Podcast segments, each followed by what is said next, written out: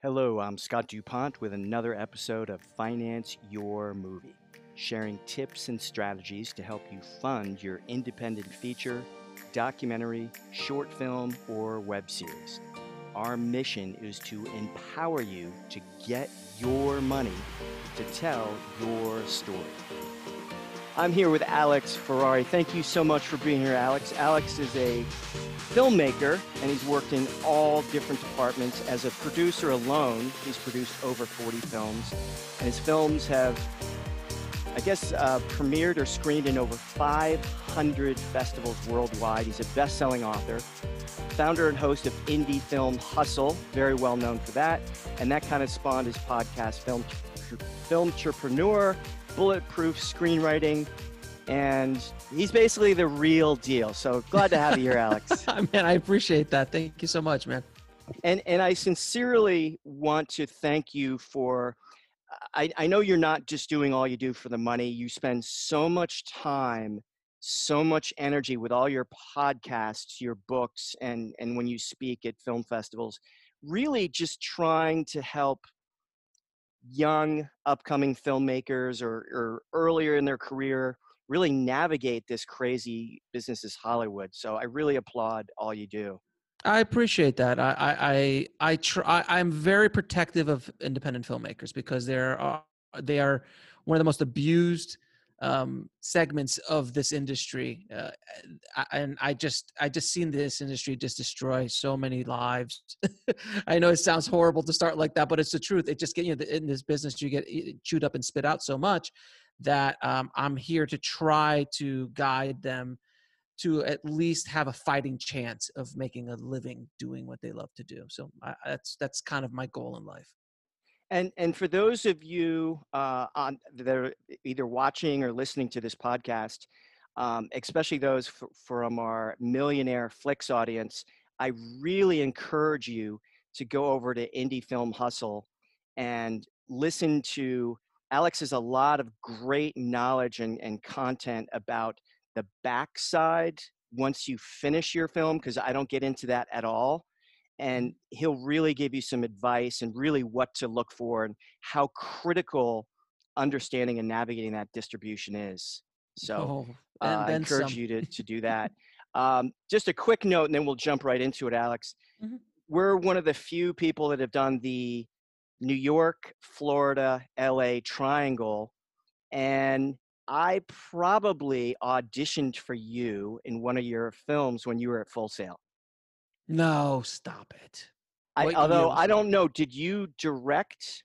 I wasn't the director. They, they believe it or not, they, they their the Full Sail was so their system was so screwed up uh, at the time that even though I wanted to be the director and I set myself up as that in the class from day one, um, my script wasn't chosen. So because my script wasn't chosen, the the the the filmmaker who wanted to be uh, I, I think they wanted to be a prop master. All of a sudden, got you know, it's the oldest. The ego went out of control. Like, well, I'm the director now, and it just turned into a whole thing. So no, I did not probably cast you. I wasn't there, but I was a, I guess, quote unquote, producer of that. okay, so I, I, I might have auditioned for one of the films. I I basically went through almost a hundred films at Full Sail because I lived right nearby. Such a great resource. What year? What year? Um, I was humping Full Sail pretty hard between 98 and 2008 I was that's past my time. I was there in 90. I graduated in 96. Okay. I just missed you. So any, anyway, yeah. enough, enough re- reminiscing. I want to jump right into your, um, your very for, first short film Broken. Did, did mm-hmm. that have a real budget or, I mean, it did, it did. It had about $8,000. Um, okay. Not, it. not bad for a short. And did you raise that money yourself?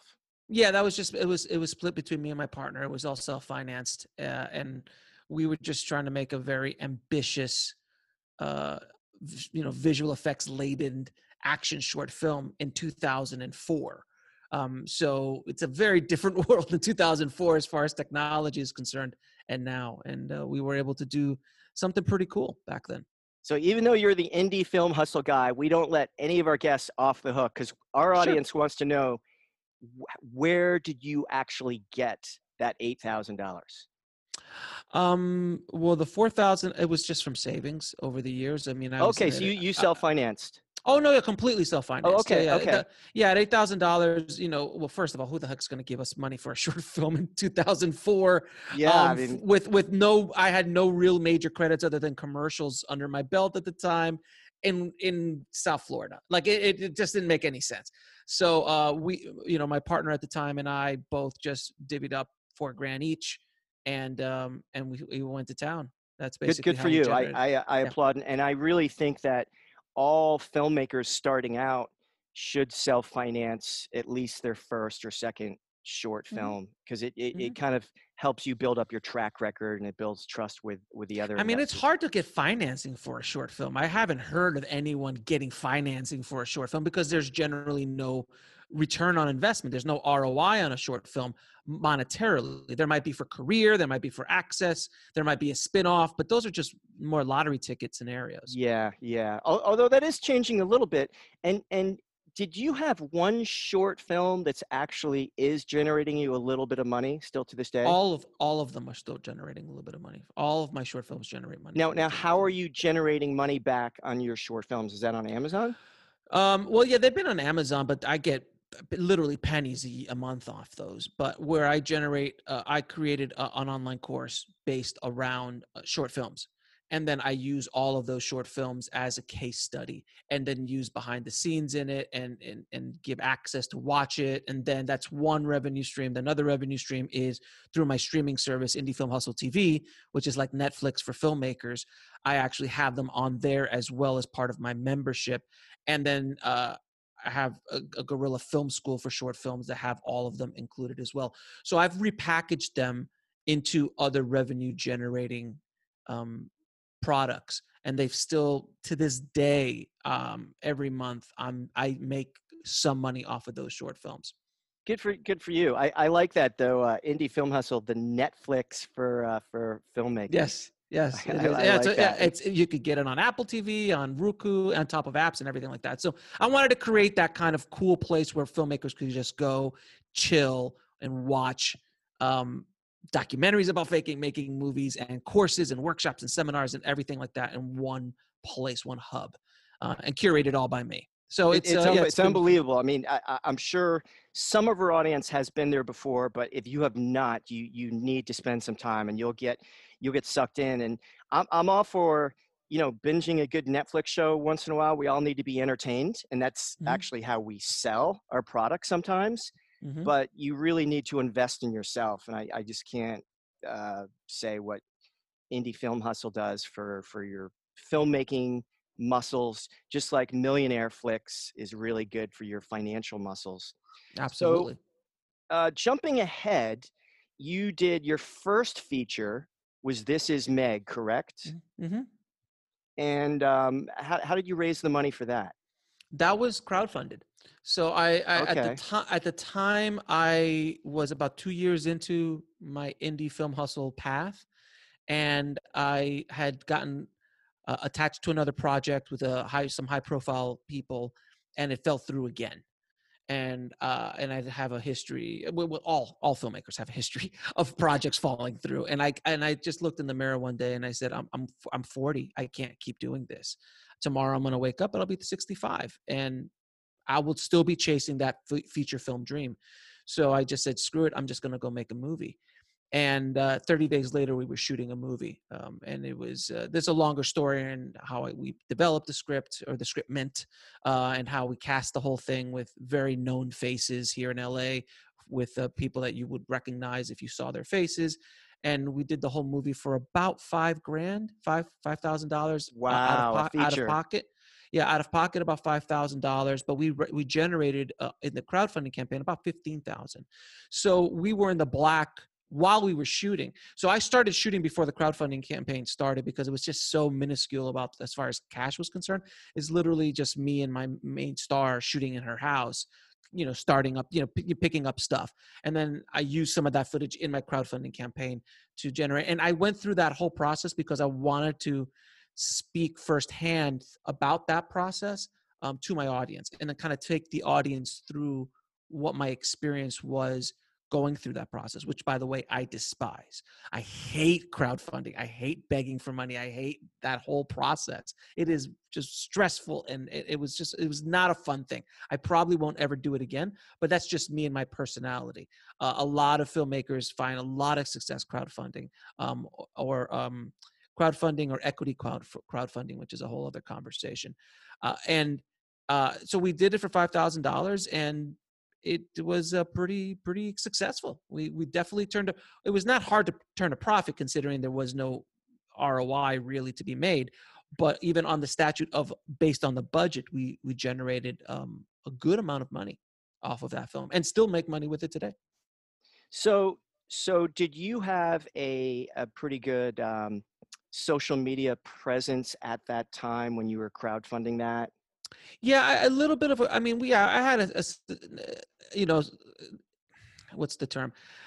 I, compared to where I am now, no. But at the time, it's bigger than most. So I don't know. I had maybe 20, 30,000 people on Facebook.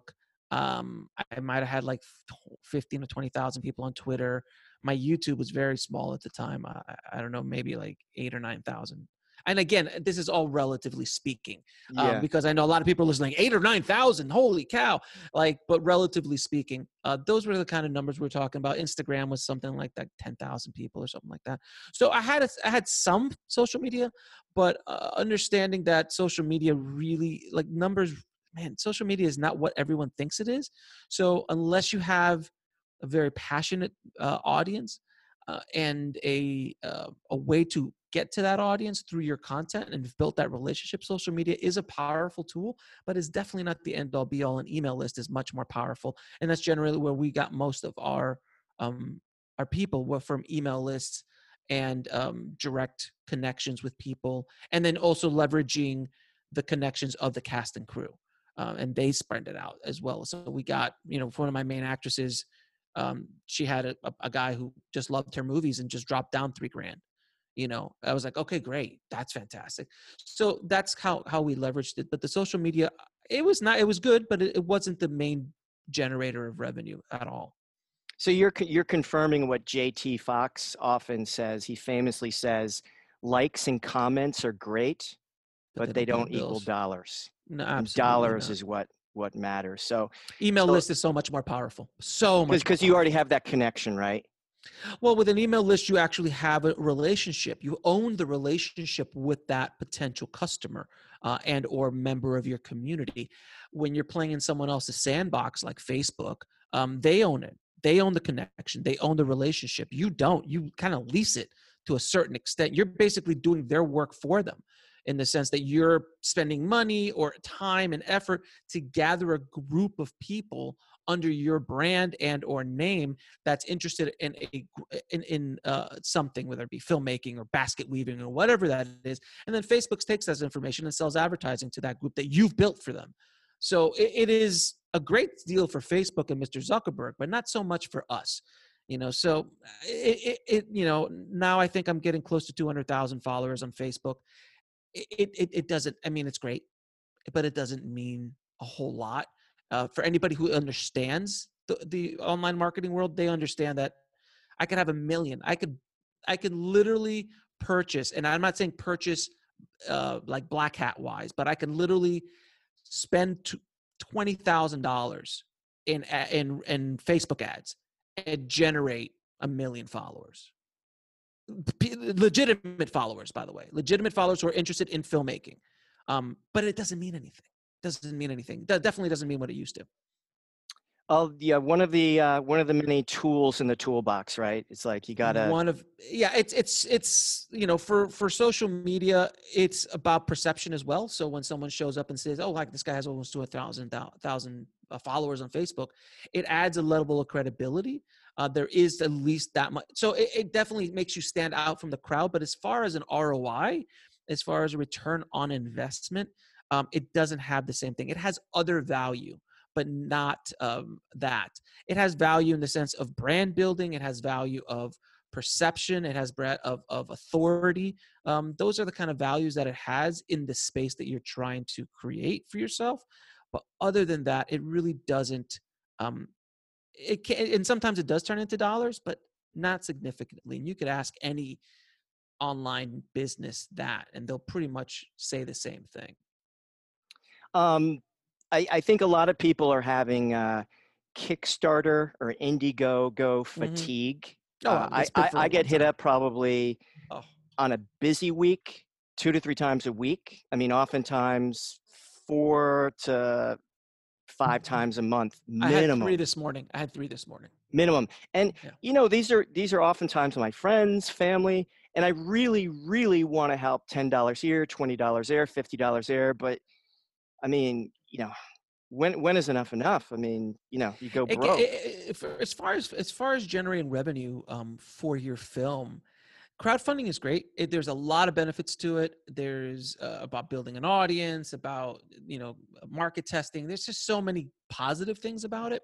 But I agree with you. It's been it's been fatigued now for since I started an Indie Film Hustle, which is five years ago.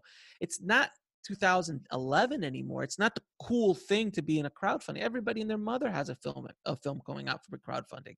And most of the filmmakers who have crowdfunding campaigns have no idea how to properly run a crowdfunding campaign, from the video to the to the the, the bonuses or all that other stuff. So now equity crowdfunding is it's is starting to come up a little bit more, where you actually get a piece of the movie, not just a donation, but you get a piece of it, and that's been uh, very successful and starting to gain some traction as well. But again, at that level, you definitely need to know what you're doing because you're at a you're just playing on a different playing field, as as, as that's concerned. But I, I agree with you 100%. I- I think personally, what I do is I would rather build products, build um, services, build something else, build a business that generates revenue so then I can go off and do whatever I want, uh, whenever I want, and I have recurring revenue that I'm actually giving something away. I'm not begging for money or asking for money, which again, there's nothing wrong with that.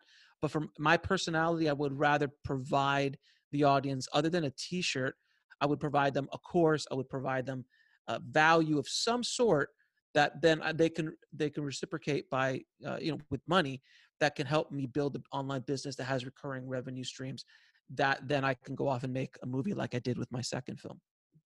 So I, I want to talk a little bit about equity crowdfunding, which is very different. Have you actually ever done that process? I haven't personally. I have. Um, I've interviewed and I'm friends with uh, someone who has generated. I think he's done 1.5 million or something like that. Da- David uh, Willis? 1.2 Yeah, David. Yeah, yeah. Yeah, uh, I actually heard that podcast, which was really amazing. If you could, because you did such a good job of this, could you just briefly share the the red ocean versus the blue ocean analogy? Uh, sure. Yeah, that's from my book. Um, so the concept is based off another book called Red Ocean, Blue Ocean. I think it's called Red Ocean, Blue Ocean Method, or something along those lines. Which basic concept is this: that uh, if you're going to go fishing, uh, you want to go where the fish is and where the fishing is easy. So uh, when you go out into the ocean, uh, unfortunately, you know where all the fish are and where the fishing is easy, but so does everybody else. So then everybody's fighting for the same fish. So then there's blood in the water, hence red ocean. But then when you go to another area of the ocean, it's blue ocean, meaning that there's no competition, but there might be fish there. So you take a risk of going over there, or you create a, a little fishing area for yourself where there is a ton of fish, but nobody else knows about it.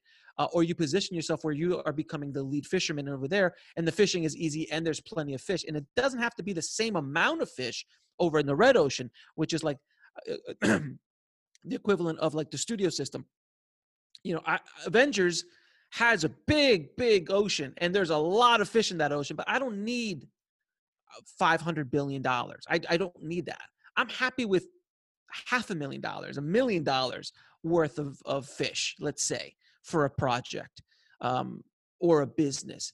That's so much more doable for an individual or a small group that um, I can't compete with Disney. I'll, I can never compete with Disney and their resources, but I can go after a niche, and that niche is the blue ocean. So when you create a niche and find that when you when you find out what that niche is, then you create a product or film for that audience and then you start selling it to that audience and you work it in and then you become in there's a i mean my book goes into it in very much detail but that's essentially the blue ocean red ocean um, a method or a theory but the thing is that most filmmakers uh, they are always in the red ocean because they all they want to make a movie that is broad they want to make a movie that's uh, you know that's going to hit the masses as an independent filmmaker, if you create a film for the masses, you are done. You will not succeed. You will not be successful.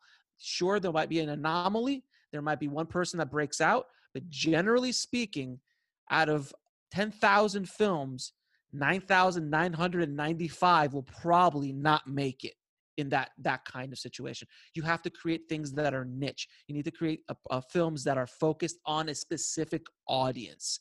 So if you're in, you make uh, movies about gymnastics, and that's the that's the niche. Family gymnastic films. Sure, boom. If you make, I, I use in my book, The Vegan Chef. You know, you created a, a romantic comedy that's based around a vegan chef that meets a meat eater. That's an audience that you can target marketing wise, build a relationship with, build product lines and ancillary product lines for that audience, and build a business around that film.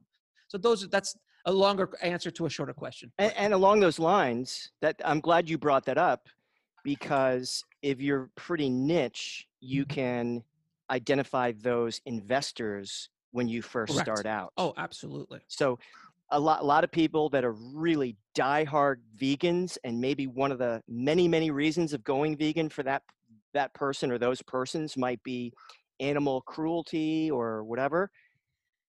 You might have some potential investors that are diehard that want to see that message get out in the terms of a film. Correct. And they might not be and their main their main concern might not be ROI. Their main concern Correct, might correct. be message. And that's the best kind of investor is the investor who gives you money and doesn't worry about getting paid back. That's a fantastic investor if you can find them. But they are out there. And some of them you have to always ask the investor, what is your end game here? What do you want out of this? Do you want a, a return on investment? Is this a strictly financial thing? Great. This is how we can do that. Is it about, um, hey, I'm bored and I want to be part of this process and I want to go on the set and I want to go to the red carpet and I want to fly to Sundance and I want to if that's the if that's the world you want to and I want to meet some actors, you want to do that?